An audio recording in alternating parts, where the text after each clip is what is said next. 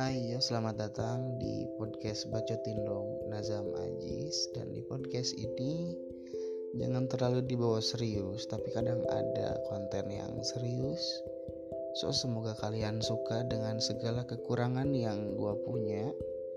Dan jangan lupa follow dan dengerin terus, karena akan ngebahas hal-hal yang kadang gak penting buat dibahas.